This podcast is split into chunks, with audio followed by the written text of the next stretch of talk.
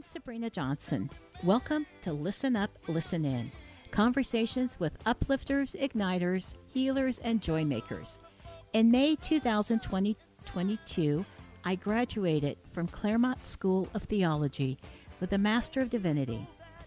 And just as when I first started this graduate program in 2018, I had no idea what I was going to do with my degree. So I looked around me at people who I saw were ministering to the world in ways that uplifted me, ignited me with their passion for serving, inspired me to join in the healing, and gave me joy as I witnessed and experienced the bodacious love they lavished upon the world around them. I wanted to ask them about their path, their mission, their passion to serve and better the world. I imagined this would take place in the way of informational interviews over cups of coffee or tea. But there were so many people I wanted to interview with so many questions, and all but a few were local to where I live in Prescott, Arizona, having recently moved from Los Angeles a year ago. It was from this desire that Listen Up, Listen In came to be. I believe we each have our own unique, divinely given gifts and talents that we can share with others to uplift, ignite, heal, and give joy. And so the list is endless of guests that I want to interview.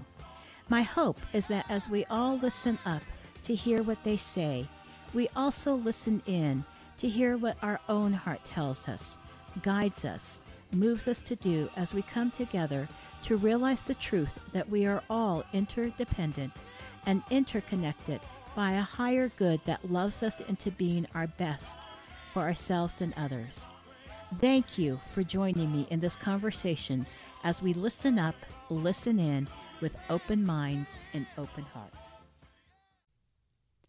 I first met Rabbi Julie Kozlow on a Zoom to prepare for an upcoming Sunday service at Center for Spiritual Living Prescott, where Rabbi Julie was the guest speaker. Those of us from the center had a few questions for Rabbi Julie in order to be respectful of her faith tradition, for she was our guest. As she gave clear and articulate answers, her passion for being a rabbi, which means teacher, was evident, even through the small screen of Zoom land. But then, when she spoke that Sunday and stated that she was not going to be contained within the regimented parameters of a patriarchal religion, I knew that Rabbi Julie was someone I wanted to get to know.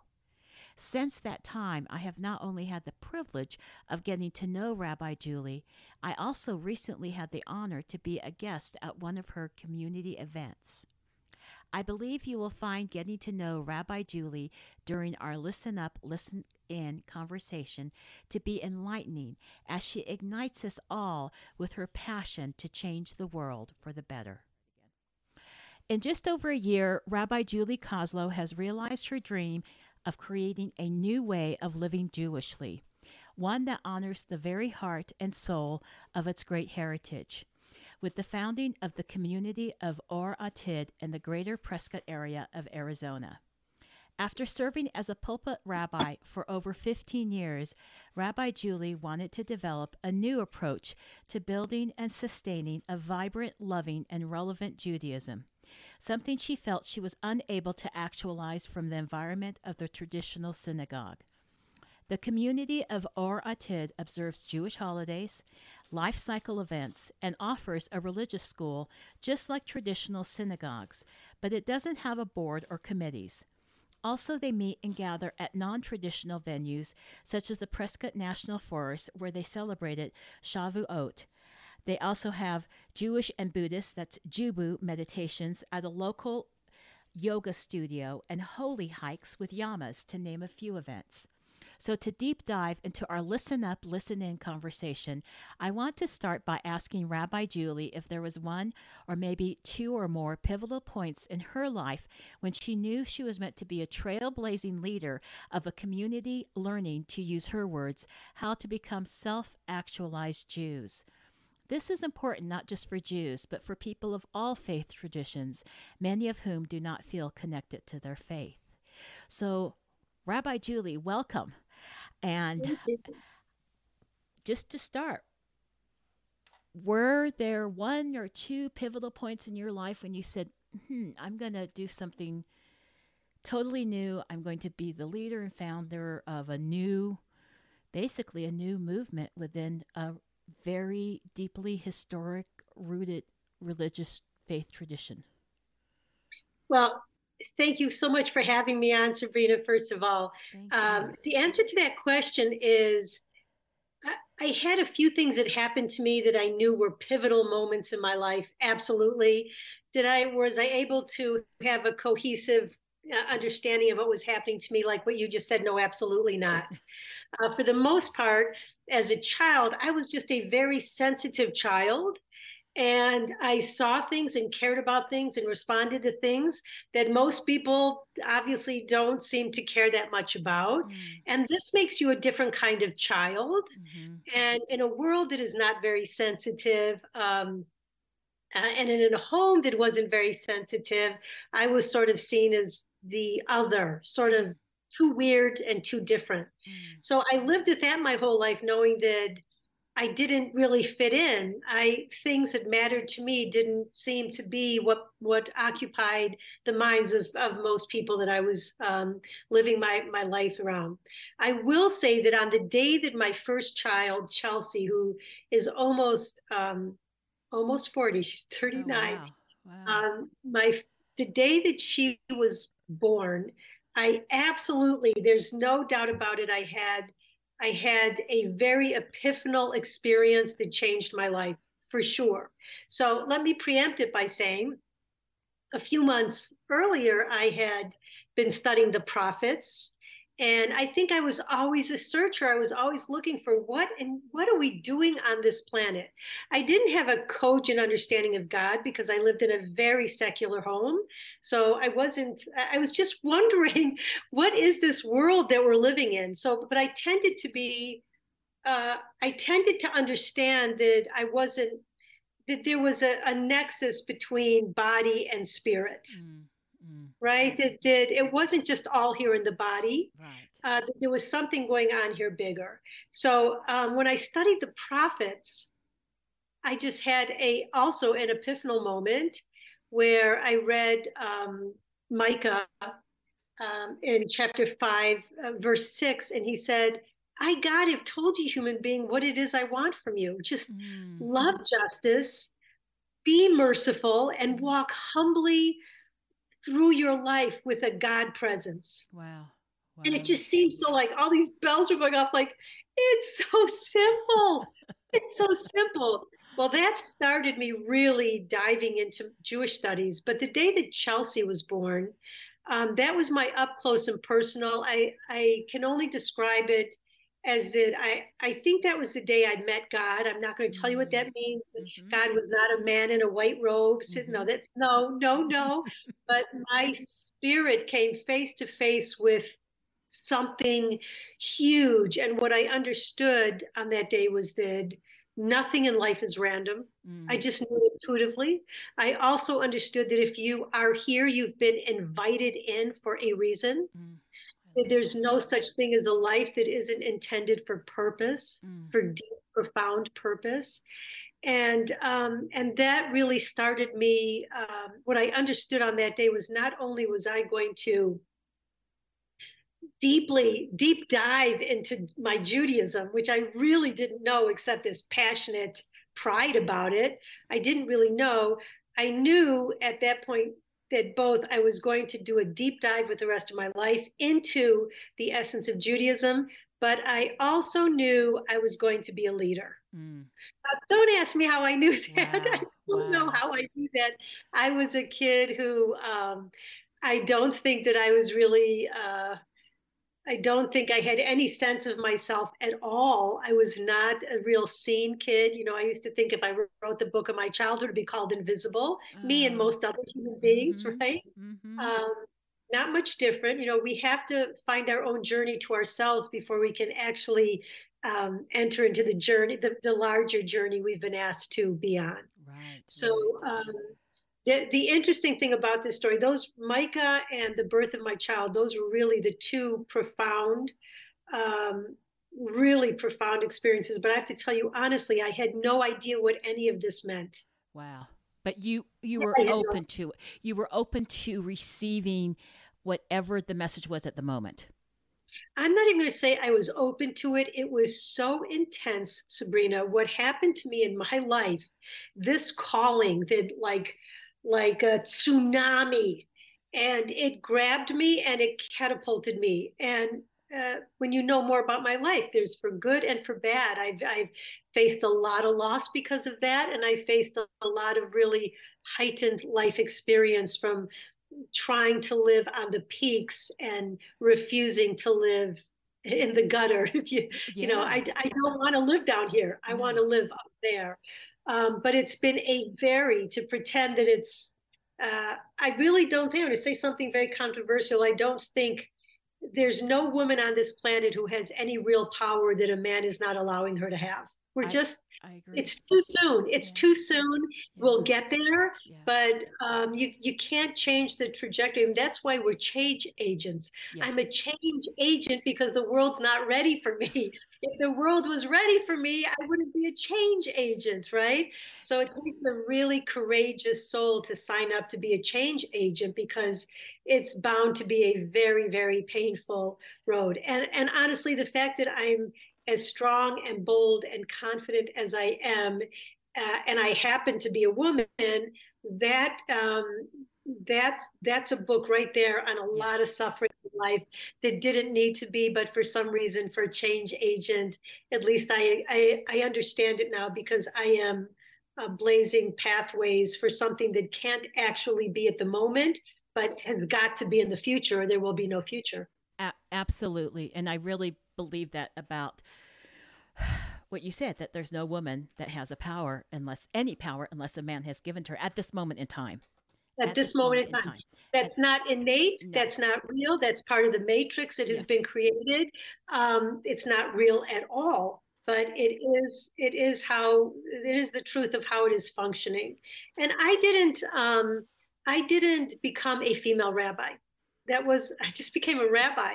There aren't two schools. Here's for the women. There's for the men. There are not two gods. There's not two kinds of Judaism we all are you know i'm a soul person i see souls i see yes our bodies are what we choose to come into to have certain experiences that the other body can't have um, and that's beautiful but it uh, those of us who are women and signed signed on for leadership positions in the world at this time are incredibly brave souls.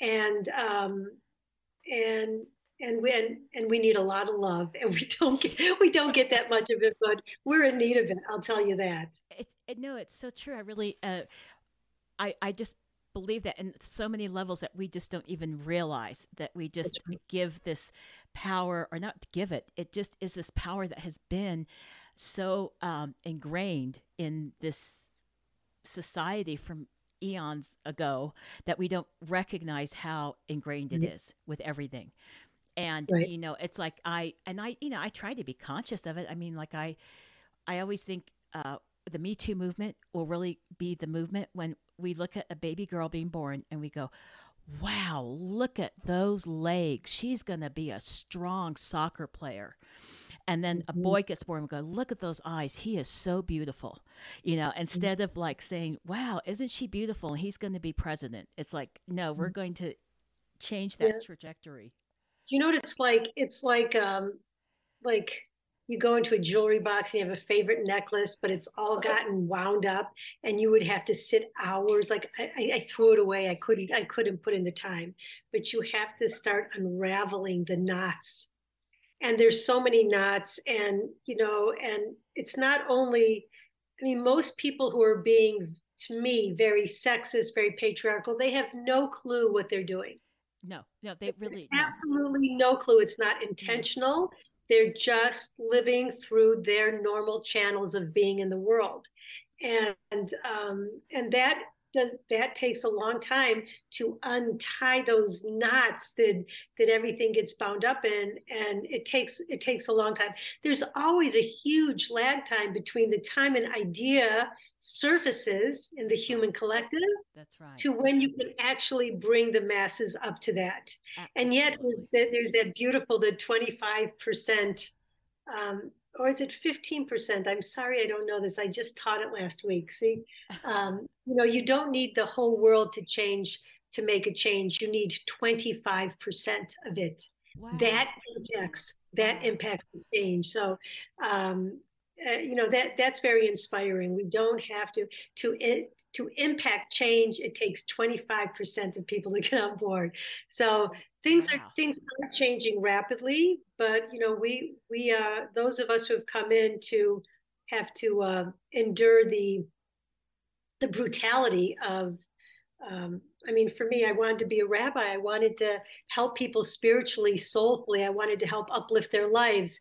And I spent an awful lot of time in pulpit work uh, with petty politics and and having to make people feel uh, put on a pedestal. And I spent probably 85% of my energy output was in trying to do what everybody told me I have to do and there was n- nothing left for me to actually be the leader uh, that I have been called to be with my entire being. So, and that's um, very that, and that's the whole thing is with the patriarchal mindset. There's very little agency, and I would say that's it goes across the board for men and women because we're so stuck in the roles and the roles. It, it does go across the board. I think just men have um, men get the benefit of of a of respect. Right. Women have to um, uh, prove that they deserve it. Yes, yes. And that was uh, very, um, very challenging as a rabbi because you can see how a male rabbi walks in the room and you can see the response. And um, and when you walk in the room as a as a woman as a rabbi who's a woman, it's it's just a quite different. I mean, I could write a book where we could laugh from here to eternity about the things that people have said to me um, uh, that I'm just like, no, you don't say that to a rabbi. Don't say that to a rabbi. But I can't tell them not to say that. Um, uh, but it's just a different way of looking at at women, and we have not been, we are not seen in this world by most of this planet as being worthy of the kind of uh, high respect that we believe men are entitled to. So I'm tired of fighting for it. I don't. I'm not. I'm not asking anybody anymore. No. No. And I would say that something is that you're being a leader for this. It's not just about. I. I. I and I know you know this, but I really want you to explain this. It's not just about for women. It's for women and men. And, mm. and and and tell us about because we know that, but tell us for people who don't understand that. Well, for all of us. For, yes. I mean, I didn't mean to interrupt, but you know, I'm not just an example for for women. I'm an example for men because until men and women can really see each other in their authenticity and learn to love and respect each other, then I mean, how, that is so reflected in how people have relationships with each other. That's right. And I'll tell you, the, the state of relationships in our world is not very healthy.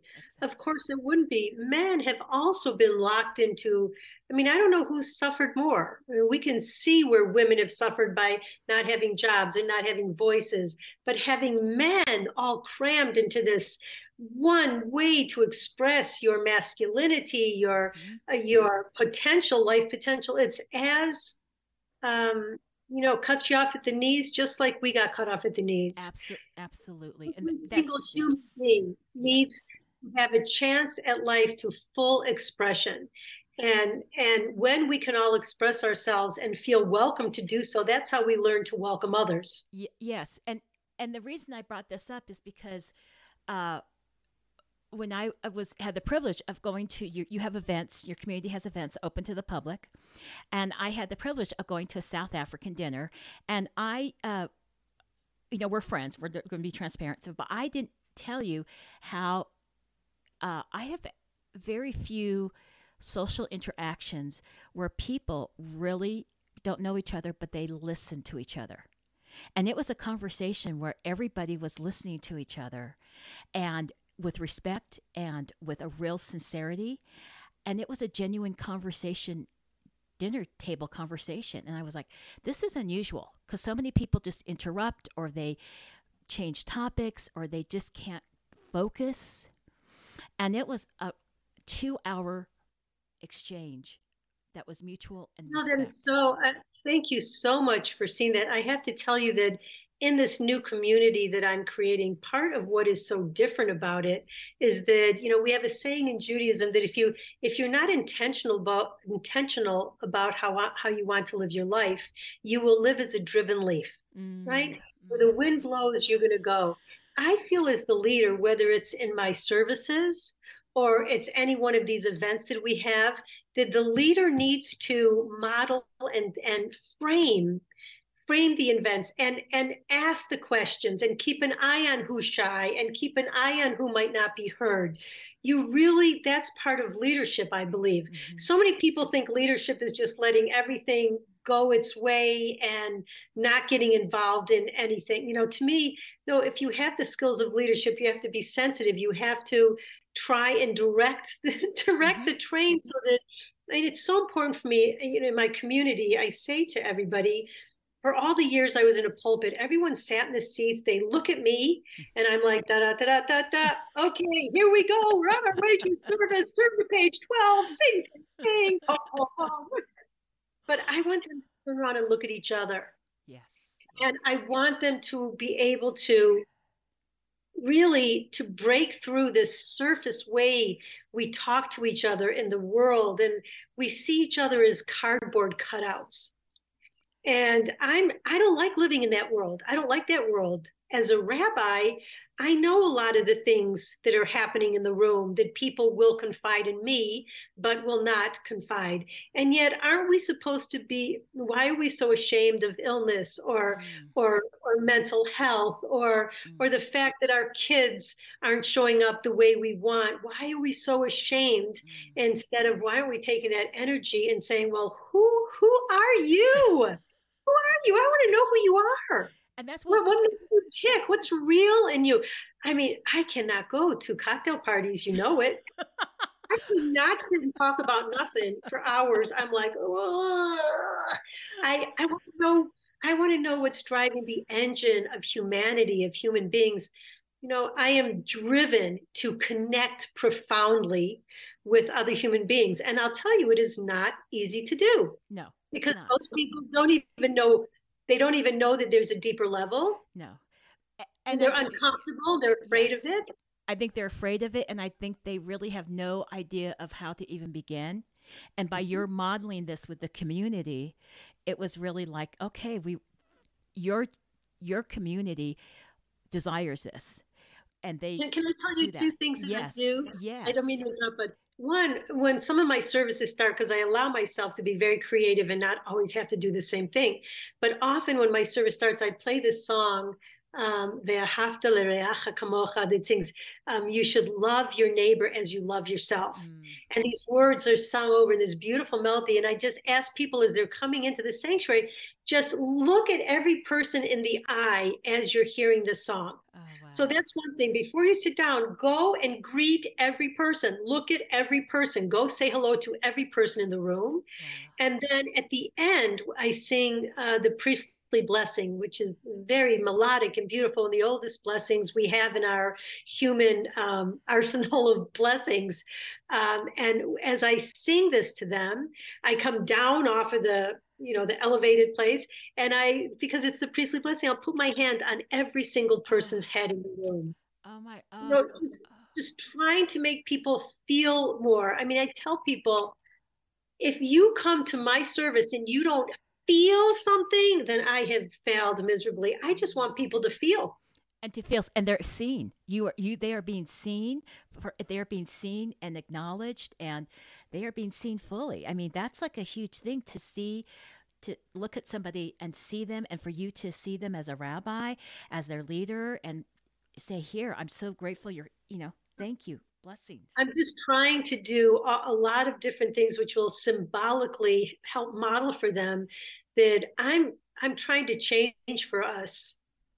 You know that it's easy for institutions to become social institutions and there's nothing wrong with the social aspect. I think in my in my community it's imperative that most people are coming probably mainly driven there for social uh, which is fine but if it's not grounded in some deep and profound spirituality and religious um, beauty mm.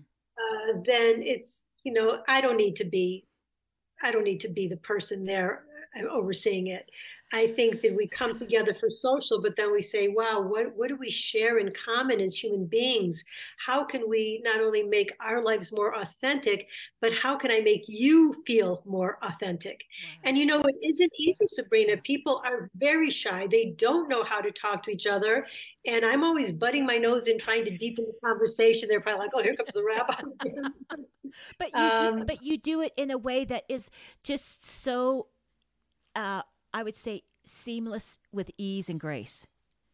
You really do. Well, no, I can't, thank you so much. I can't take credit for that. It, it's my it, it's my soul type. It's I, I just think it's genuine, right? I'm not playing a game. I'm not playing a role. I um, I'm just giving you what's inside of me. And I think that for me is a gift. That's gotten me into huge trouble in this world, as you can imagine. Yeah. But it has also given me the greatest joy because I have very, you know, my my uh, my soul sort of moves very with a lot of ease from inside my being to outside my being, and inside and outside, and I'm very grateful for that.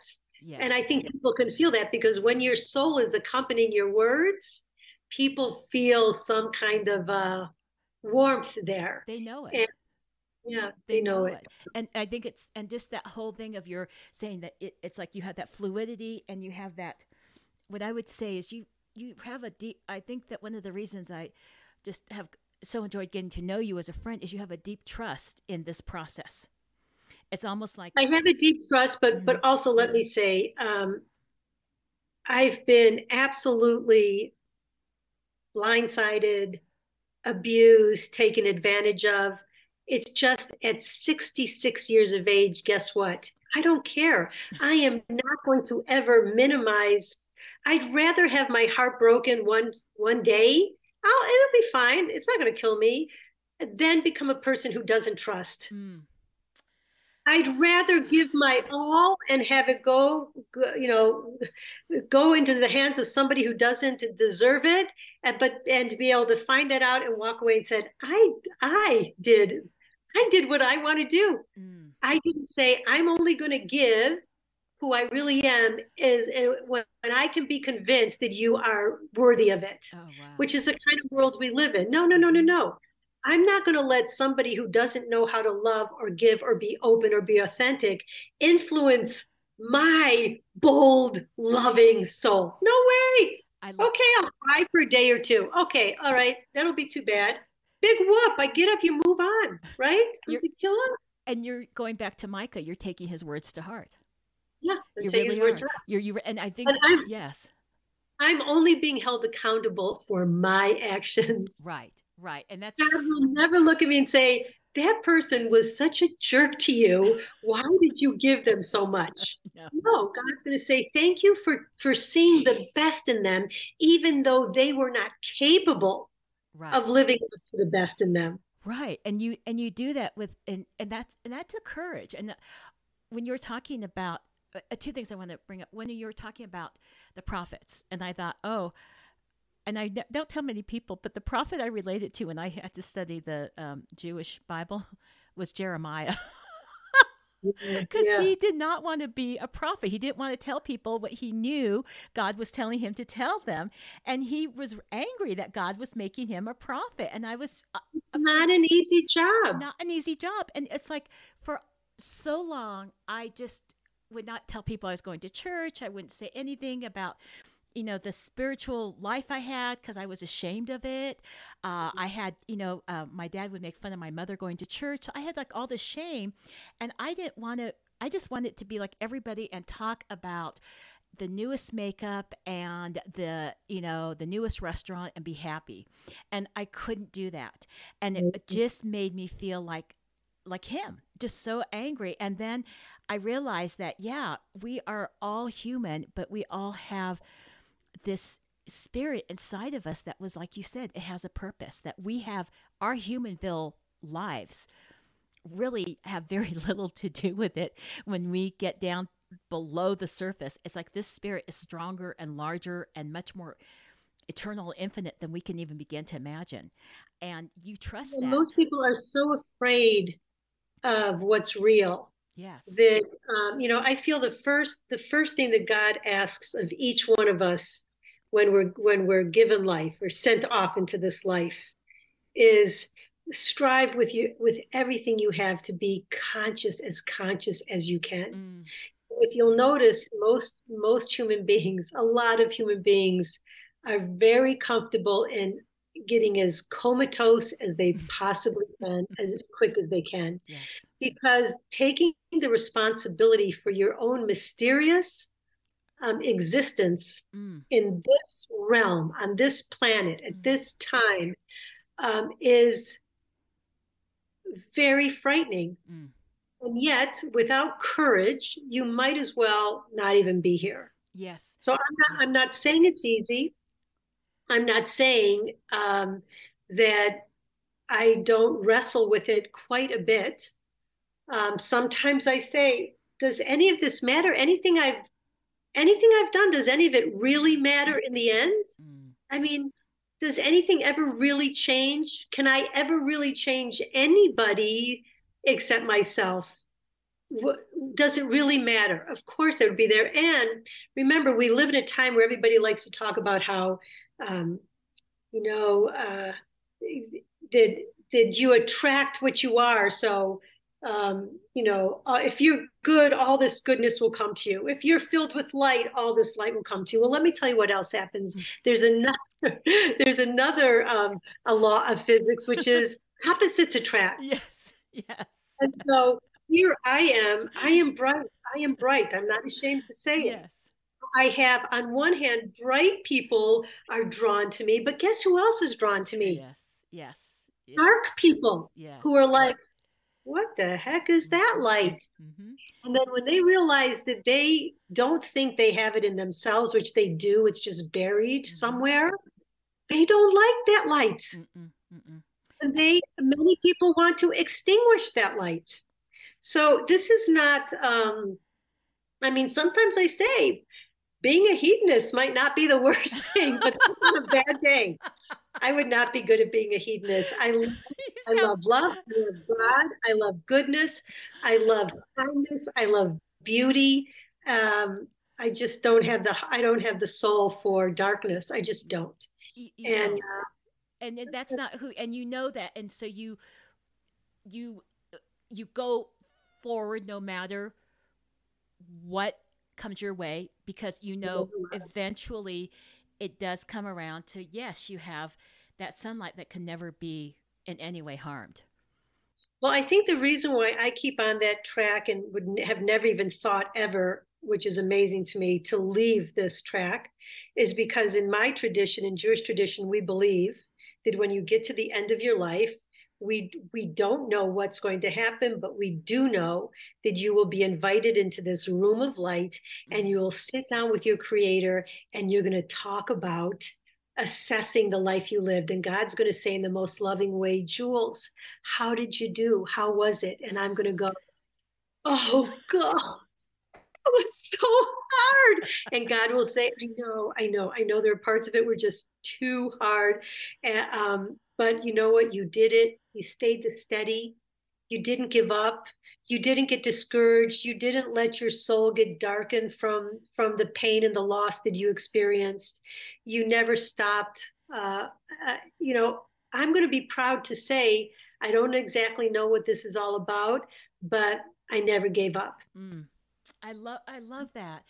Well, I also want you to talk before we close, which is that talk about how talk about first of all what your community is here, how you formed it, what you do, and with all that too, your I uh, within that your conviction that you know this is what you're meant to do. I mean, you've talked okay. about that already, but just your conviction with the, this specific community. Um, I, you know, the conviction. Let me just start there. I am doing now what I was trying to do at every job I had, every day, every minute of that job. But the walls were too narrow and uh, there wasn't enough oxygen for me to breathe. So I couldn't do it. Now that I have broken out of normative religious life, institutional, corporate life, mm-hmm. I've created a community where I am the spiritual leader, the rabbi, the CEO, I'm the secretary, the bottle washer, the janitor, but you know what? It is authentic. And I get to decide. I have a hundred thousand dollars worth worth of uh, rabbinic education that I still have to pay for. I am 66. I have lived a lifetime. I have three children, four grandchildren. I have had more loss than you can imagine in this, these years.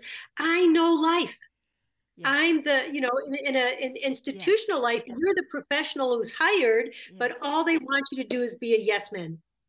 So now I'm the professional. I've hired myself. And I believe in my ability. So somebody would need to respect and like Rabbi Julie Kozlow's Torah, her ethics, her soul, or this is not the place for them. Mm. So there will there's no board. There's nobody else telling me what to do, telling me what not to do. Um, I am making the decisions, the spiritual, religious decisions for my community, and I we rent space, so we don't have a building. We rent different churches. Um, I don't want a building because once you put that money into a building, you you better have a board because somebody's got to watch the roof, the the the the heat, the air. The it becomes so oppressive the the weight necessary uh, to maintain a building. So um, we we meet. I, I I have 42 families. Today I brought in my 42nd um, wow. uh, family member in the last year. We've been here for a year.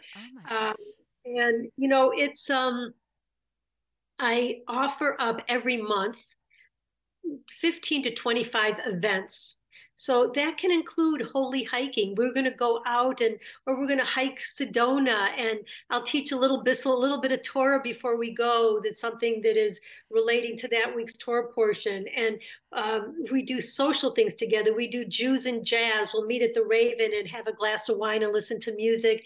Um, you know, we uh, whatever is interesting. I love art, music, uh, poetry. I think all those things help help get your soul to a place which is more gentle and we can we can we can cultivate the part of ourselves which i think need mad cultivation in our time um, if we're around art. And I'm sure some people are going, what, why are we going to listen to jazz? Well, Rabbi Julie thinks that if you're sitting listening to beautiful music, that your soul is softening and and beauty, art, art needs to be everywhere. That is the creativity in us. We look at art and should reflect back to us. What kind of art can we make with our lives?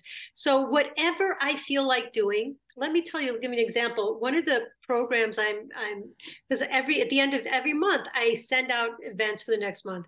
I'm putting together. I had I have so many Jews who said to me that they're so worried because their kids aren't really following you know the ritual life of uh, of the Judaism that they were brought up in, which is happening everywhere. Yes. And so we're going to have a um, a class called Let's Talk Tachlis, and Tachlis in he in Yiddish means let's get down to the nuts and bolts. Cut cut cut through all the other stuff. Give me the real stuff. Wow. And we're going to talk about what why our kids are leaving because yes. I believe there are really cogent reasons for it, and then how you can still empower yourself to show them a different perspective without shoving it down their throats and and it's uh, you know I want to give these people comfort. You're not the only one. This is happening everywhere. Let's understand it and then let's find out if there's anything we could possibly do about it. So that's something new. I had somebody who mentioned it. I created a program. You know, we uh, Rosh Chodesh is is the new the the new moon every month and it's a holiday in Judaism and we celebrate it when there's a little sliver of the moon that is seen as the beginning right the little wow. sliver okay so last um last spring in one of our new month celebrations, I did a full moon kayaking, oh. which over Watson Lake. Wow. So, you know, we went out uh, on kayaks and the, the moon was full and coming up. It was in the evening time. It was breathtaking. Mm-hmm. So that to me is my creative twist. No, that's not when we Jews normally celebrate the new moon, but I'm going to flip it and say, look, there's there's the moon in full. And honestly, is it ever really a sliver? No. no. it's really the full moon. It's just the matrix of how we want to think about things. Mm-hmm. So I can use that for teaching and how to look look at life and try and figure out where is the matrix getting in the way of of the possibility of expanding our view of life. Wow. Um, we could engage life. So I I allow myself to be completely creative. Yes. Which for me is feeding me in a way that I never was fed. When you work in in most um, you know synagogue life or like churches the day you get the job they tell you what is good what you better do exactly you know they're not coming in and saying change everything yeah. we can't wait you yeah. know and so i do what i want to do what i think is impactful and some things a lot of people show up for some things a few people show up for and i feel it, it's okay. It's all good stuff. And I'm just going to keep slowly trying to shift the culture to a more creative, loving, gentle, artful, um, beautiful expression of our amazing heritage that we have as Jews.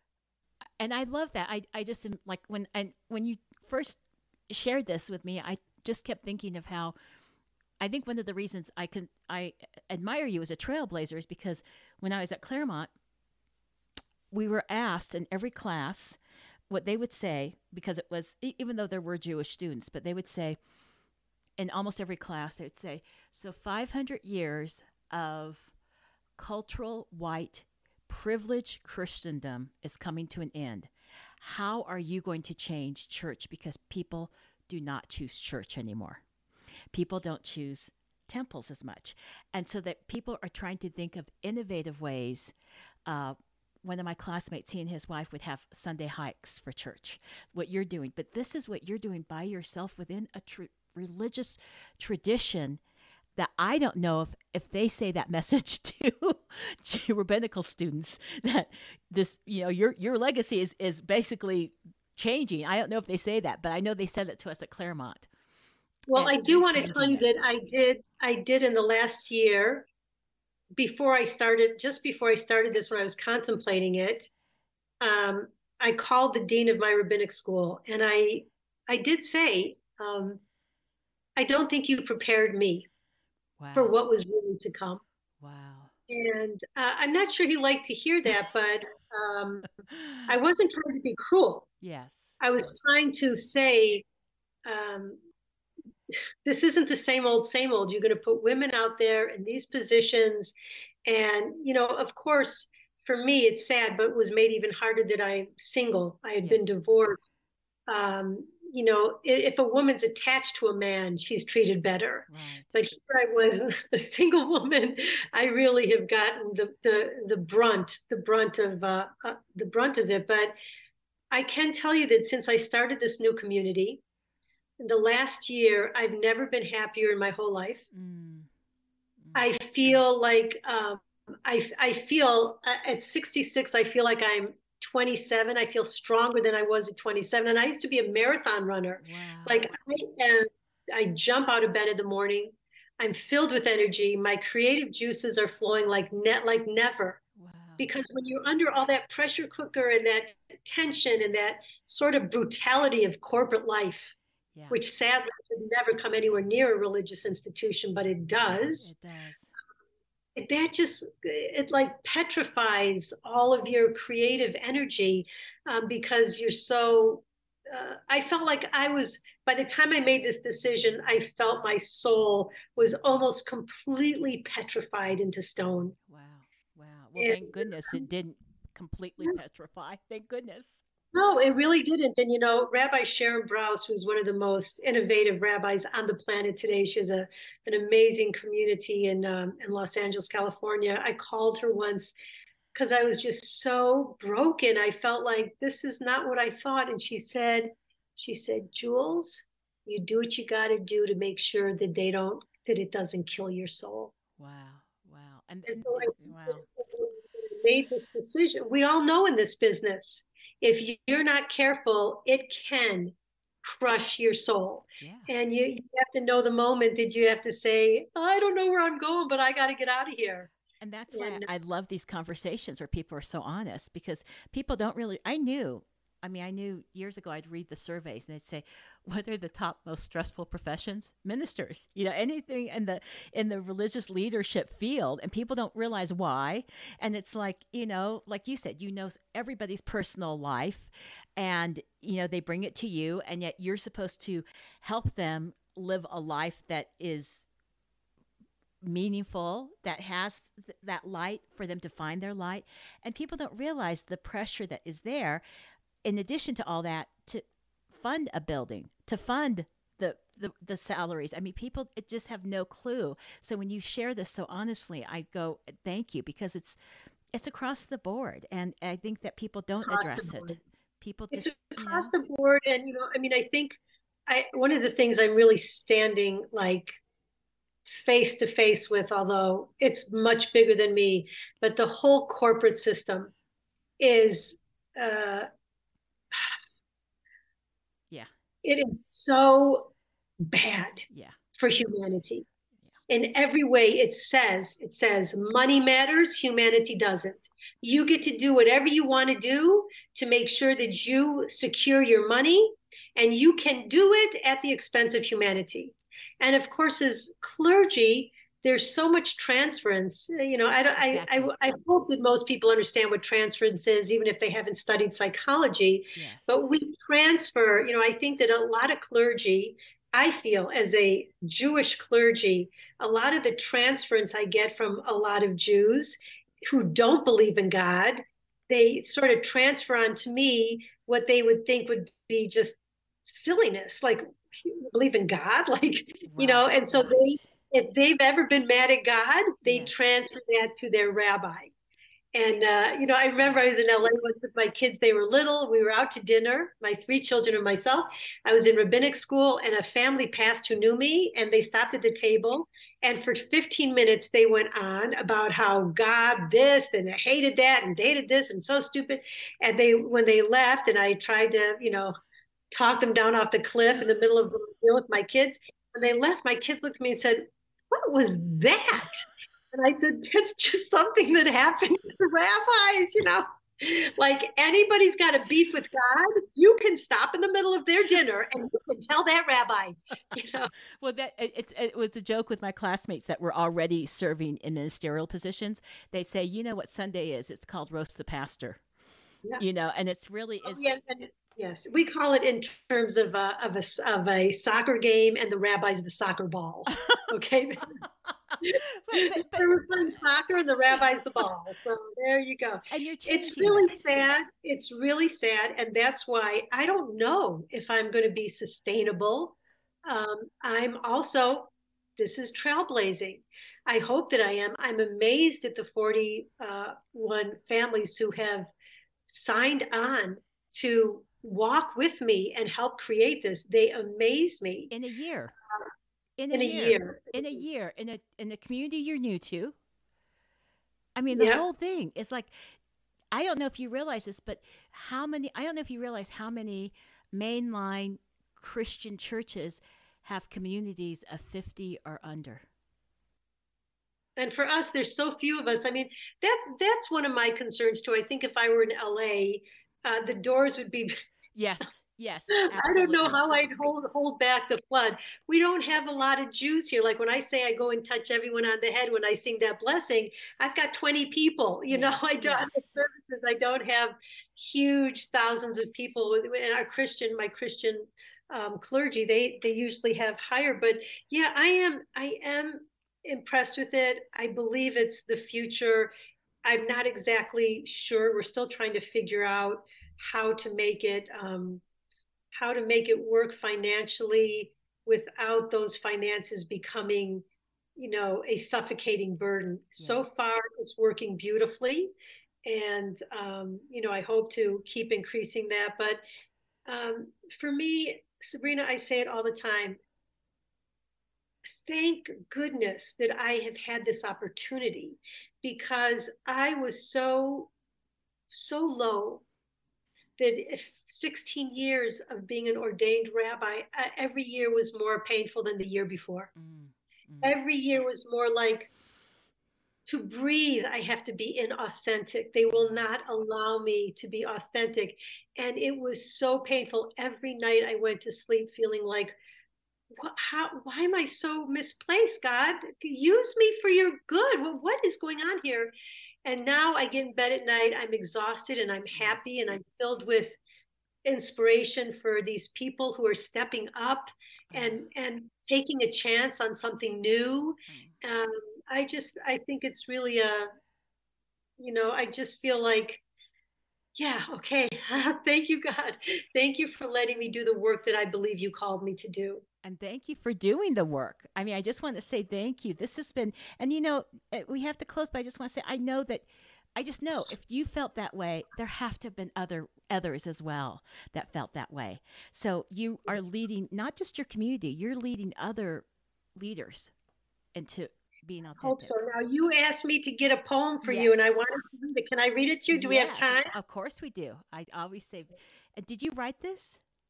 Yes, I actually wrote it. Uh, I wrote it for today because oh, that's wow. when I. That's how I think it works. You know, I have a lot of po. I do a lot of poetry, wow. including everything I do. But I I felt like I wanted to. I wanted to answer some of the things that you were going to ask of me. Yes. So this is a poem I wrote today. Thank you so much Thank for letting you. me uh, letting me read this. Here goes. Oh. Sometime long ago, yet as yesterday as today, a path was laid before me of which I had no say. In a burst of light, this calling came to be. Was it God or spirit or something born in me? I took to the skies as an eagle lifted to flight. There was no turning back. Somehow that would not be my right. Its voice was noble and its draw was strong. It whispered of a life to whom I could belong. But heaven and earth are bound to collide. Their tracks do not run parallel on either side. It, I could only dream of where the path would lead. I couldn't know the river this soul would bleed. As if a wind, mighty and brave, cast me into a world from which I could not be saved. And yet the call, ferocious in its might, this vessel of light spinning out of sight. O time, the gift it gives our souls to see, the meanderings of minutes striving to be free. Yet the here and now demands a burdening tax, as surrender as surrender trickles like rain upon, upon the rocky tracks. Mm-hmm. My life is lived not for what I do, my life's value is in staying ever true to the anchor of good that sets the sails. It's not what we accomplish, it's what character prevails. If I had to do it again, and if say were mine, I'd rearrange these hands of time.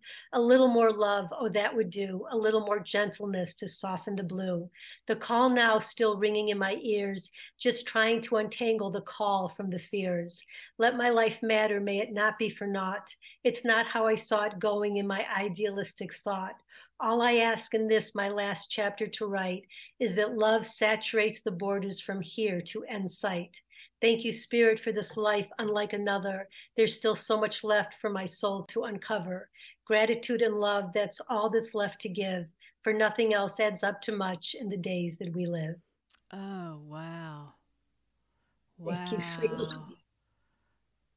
I Thank think you. I I get chills. I consider that a modern day psalm. Yeah, me too. Me it's too. It's just beautiful. It has everything in there that is so authentic and true and beautiful. And thank you. Thank, thank you, you, so much. No, we have callings and we, we can't run away from the darkness in it because until you go into that darkness and embrace it and just face it, face it and embrace it, then you you never can really know light if you don't know that dark. So for that, I'm thankful for and uh, happy to be on this side of Thank of the hardest you. part of the challenge. Thank you, Rabbi Julie, so much. we will talk soon. Thank you. Again. I hope so. Thank you, and Thank just Mazel tov on all this stuff that you're doing. You're such a great light yourself to the world. It's an honor. It's an honor to be your friend, sweetie. Thank you. Thank you for joining our Listen Up, Listen In conversation today with Rabbi Julie Kozlow. For more information about Rabbi Julie, please check out her website at rabbijulieKozlow.com. That is R A B B I J U L I E K O Z L O W.com. Also, please check out listenuplistenin.com. That is L I S T E N U P L I S T E N I N dot com for information about upcoming guests and prior guests as well. And thank you for listening up and listening in.